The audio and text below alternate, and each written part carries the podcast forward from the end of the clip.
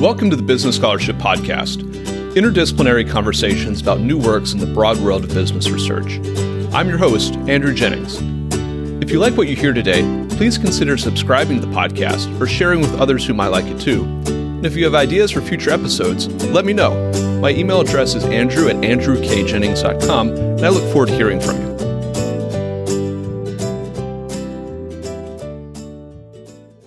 Our guest today is Melissa Newham, a postdoctoral researcher at ETH Zurich. We'll be discussing her new article, The Cost of Influence How Gifts to Physicians Shape Prescriptions and Drug Costs, which she co wrote with Marica Valente, assistant professor of economics at the University of Innsbruck. I'll add a link to the paper in the show notes for the episode. Melissa, welcome to the Business Scholarship Podcast. Hi, Andrew. It's great to be invited guest on your podcast today.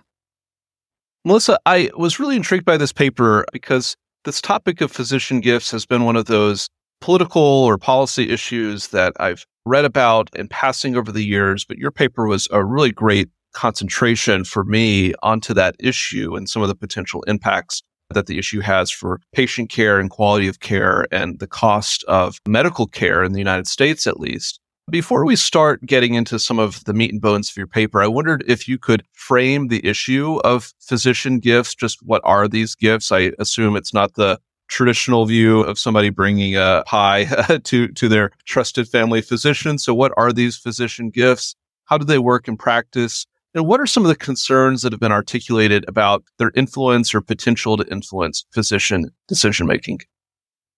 Yeah, great. I'm happy to start off with speaking to that. So the issue of physician gifts really revolves around the practice of pharmaceutical companies providing gifts and other transfers of value to physicians. These gifts can range from pretty small items like branded pens and free lunches to larger payments such as expensive dinners, sponsored trips, and monetary payments for speaking and consulting.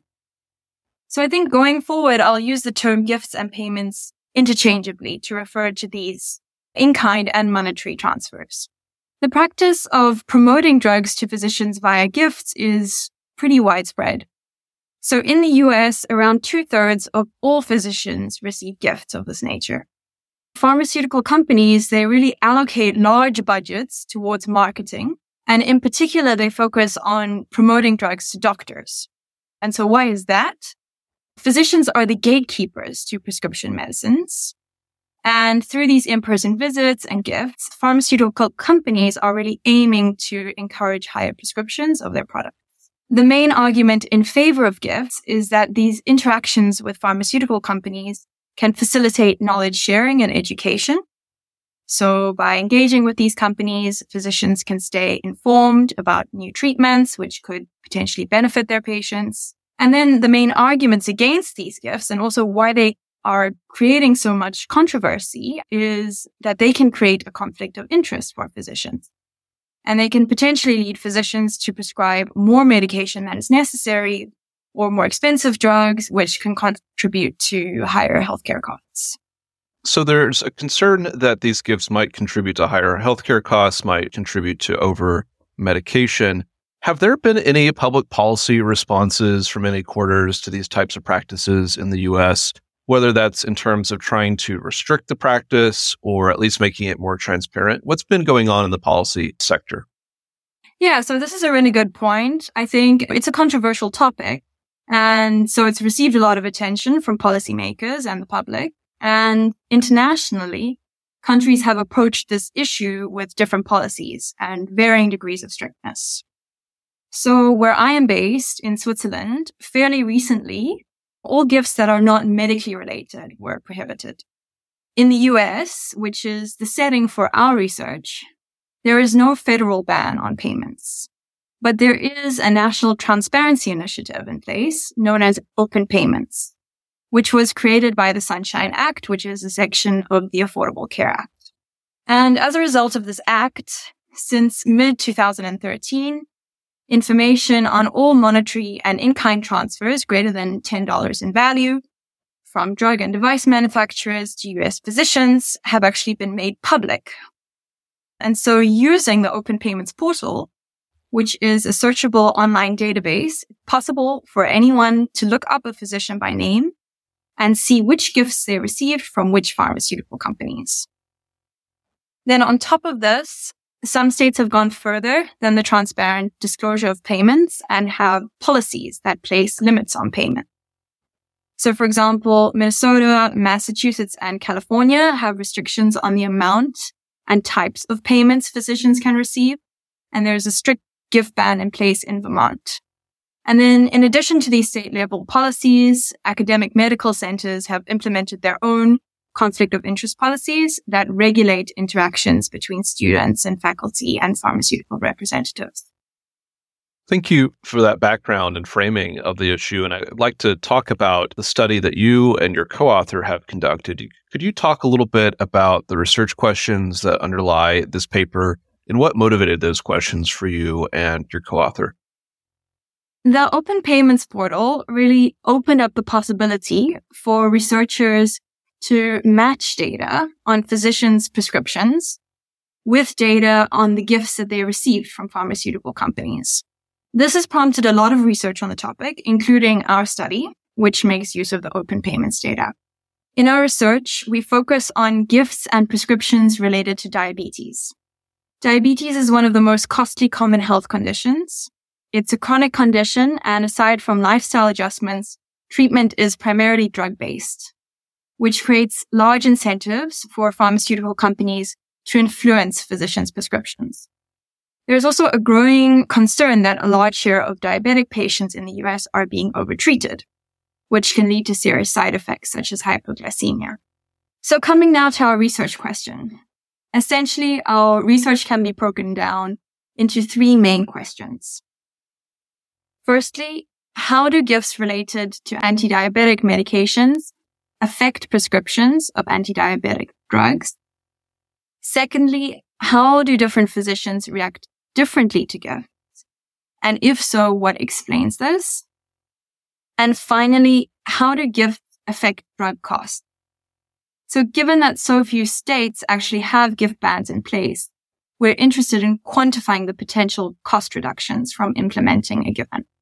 Could you tell us about your research strategy and the data you used? You mentioned that the new database from the Sunshine Act allowed uh, researchers to really dig into some of the effects of physician gifts. Could you talk about your strategy and data that you used? So our analysis essentially combines data that's available on physician prescriptions with data on payments. So the Centers for Medicare and Medicaid Services maintain a database on prescriptions uh, that are dispensed under the Medicare Part D program. And we use this database to obtain information on the anti-diabetic prescriptions made by each physician in each year in our sample, which runs from 2014 to 2017. And then in the open payments portal, there are details on each physician's name and practice location and on the basis of this information, we can actually match the physicians in the prescriptions database with the physicians in the payment database. So we can see which doctors were paid, how much, when, and for which drugs. And then in addition to this information, we collected data on many other variables that are relevant to control for in our analysis. So this includes physician characteristics, such as their specialty and gender, physicians' patients' characteristics, such as age, average health status, and insurance policy, the physician's practice location, including diabetes and obesity prevalence, and information on the physician's peer network. Given the empirical method that we apply, it's important for us to construct a very detailed data set. Because what we're interested in is identifying the causal effect of gifts on prescriptions. So we need to really separate out this effect from a large number of other contributing or confounding factors. So just to give you an example, we would expect that physicians in locations with higher obesity rates are more likely to prescribe more anti-diabetic drugs.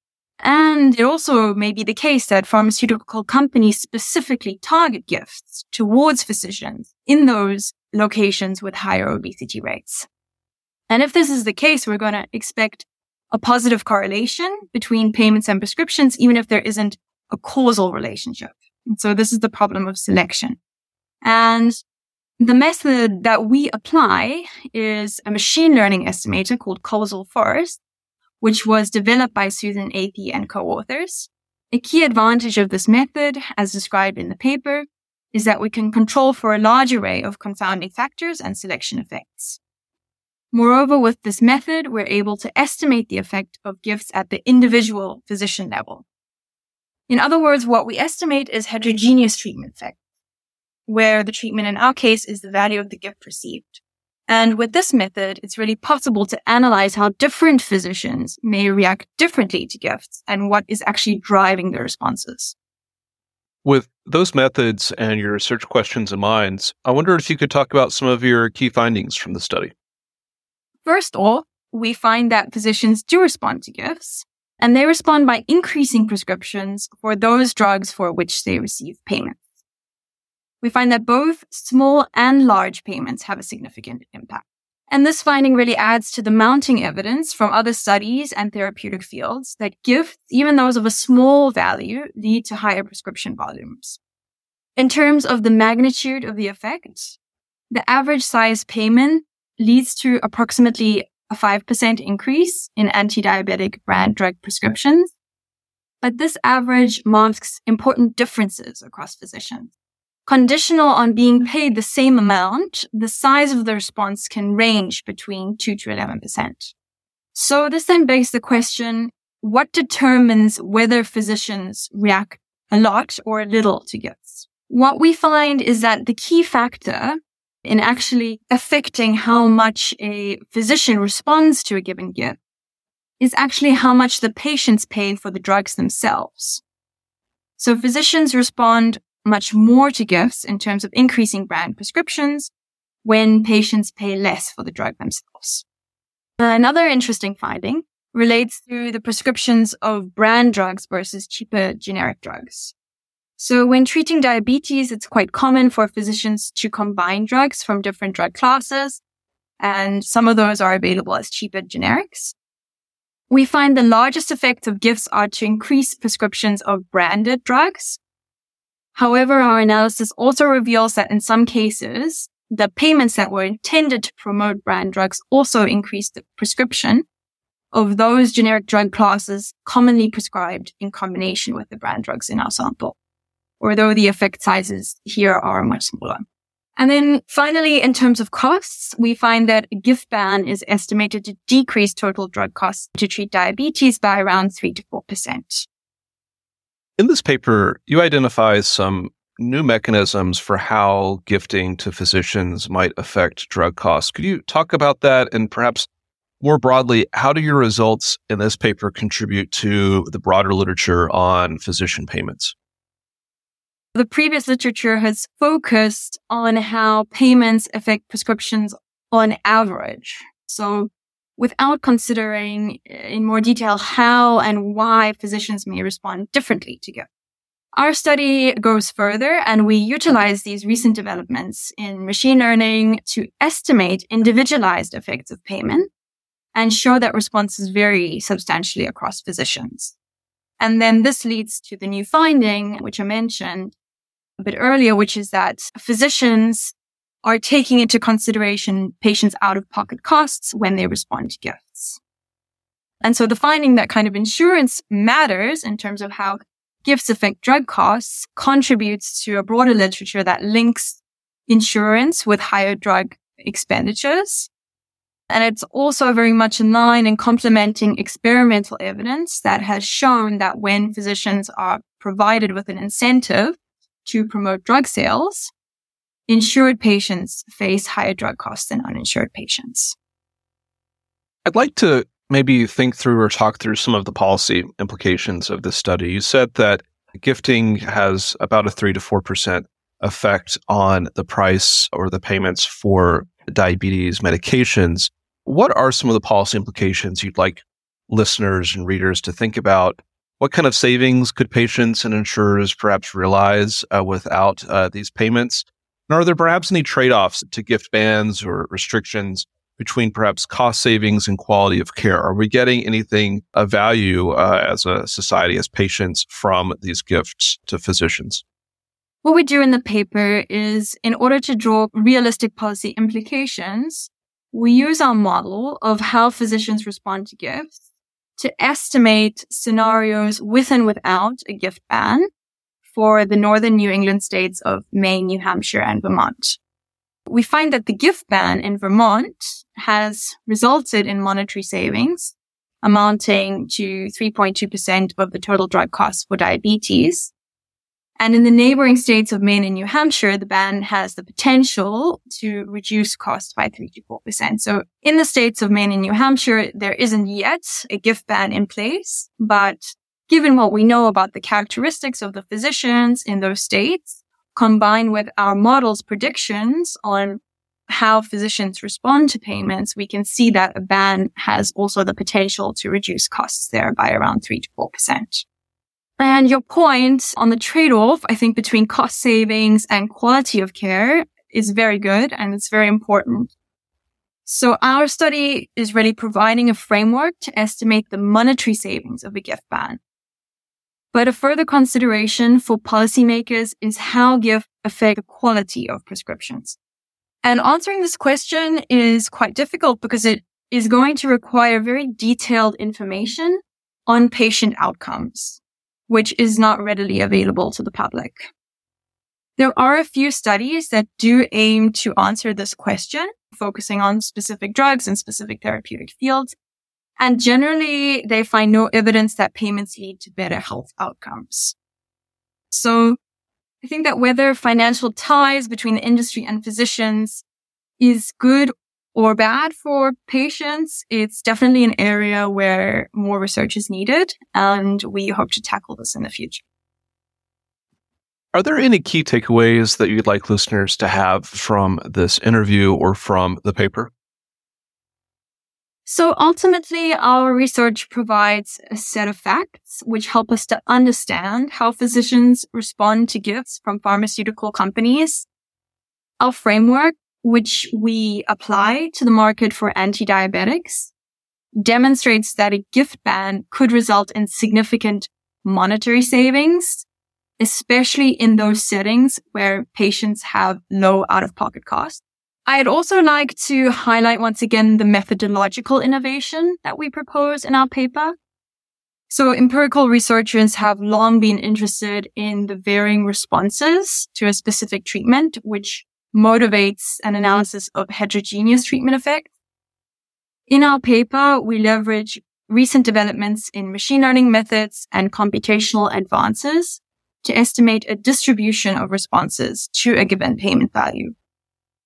We hope that our framework, which we explain in detail in our paper, is general enough to be directly applied to other states and therapeutic areas where data is available. On a higher level, our research relates to the increasingly intertwined relationship between the pharma industry and healthcare provision. So on a higher level, our research relates to the increasingly intertwined relationship between the pharma industry and healthcare provision large pharmaceutical companies and medical device manufacturers, they earn substantial profits and can be seen to be exerting influence in many spheres of healthcare provision, not only in prescriptions, but also in the process by which new drugs are approved or the sponsorship of research and clinical trials. I think monitoring and shedding light on the role played by financial incentives in healthcare sector is a really important area for policy and research.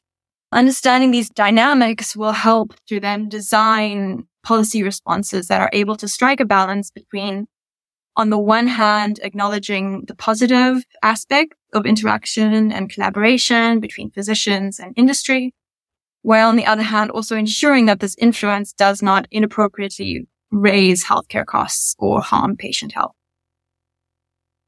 Our guest today has been Melissa Newham, a postdoctoral researcher at ETH Zurich. We've been discussing her article, The Cost of Influence How Gifts to Physicians Shape Prescriptions and Drug Costs, which was co authored with Marica Valente, Assistant Professor of Economics at the University of Innsbruck. I'll add a link to the paper in the show notes for the episode. Melissa, thank you for joining the Business Scholarship Podcast. Thank you so much, Andrew, for the great questions and interesting discussion.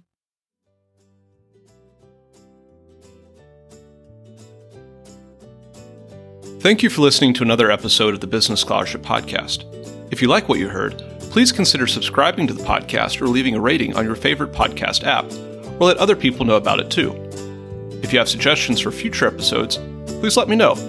My email address is andrew at andrewkjennings.com, and I look forward to hearing from you. Until the next time, I'm your host, Andrew Jennings.